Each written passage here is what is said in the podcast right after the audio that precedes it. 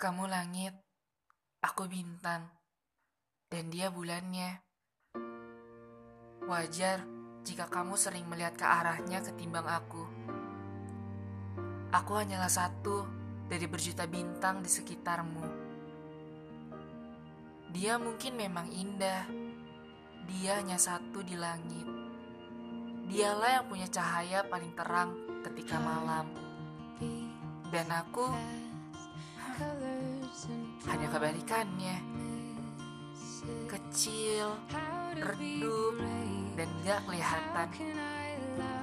Tapi itu semua gak apa-apa kok.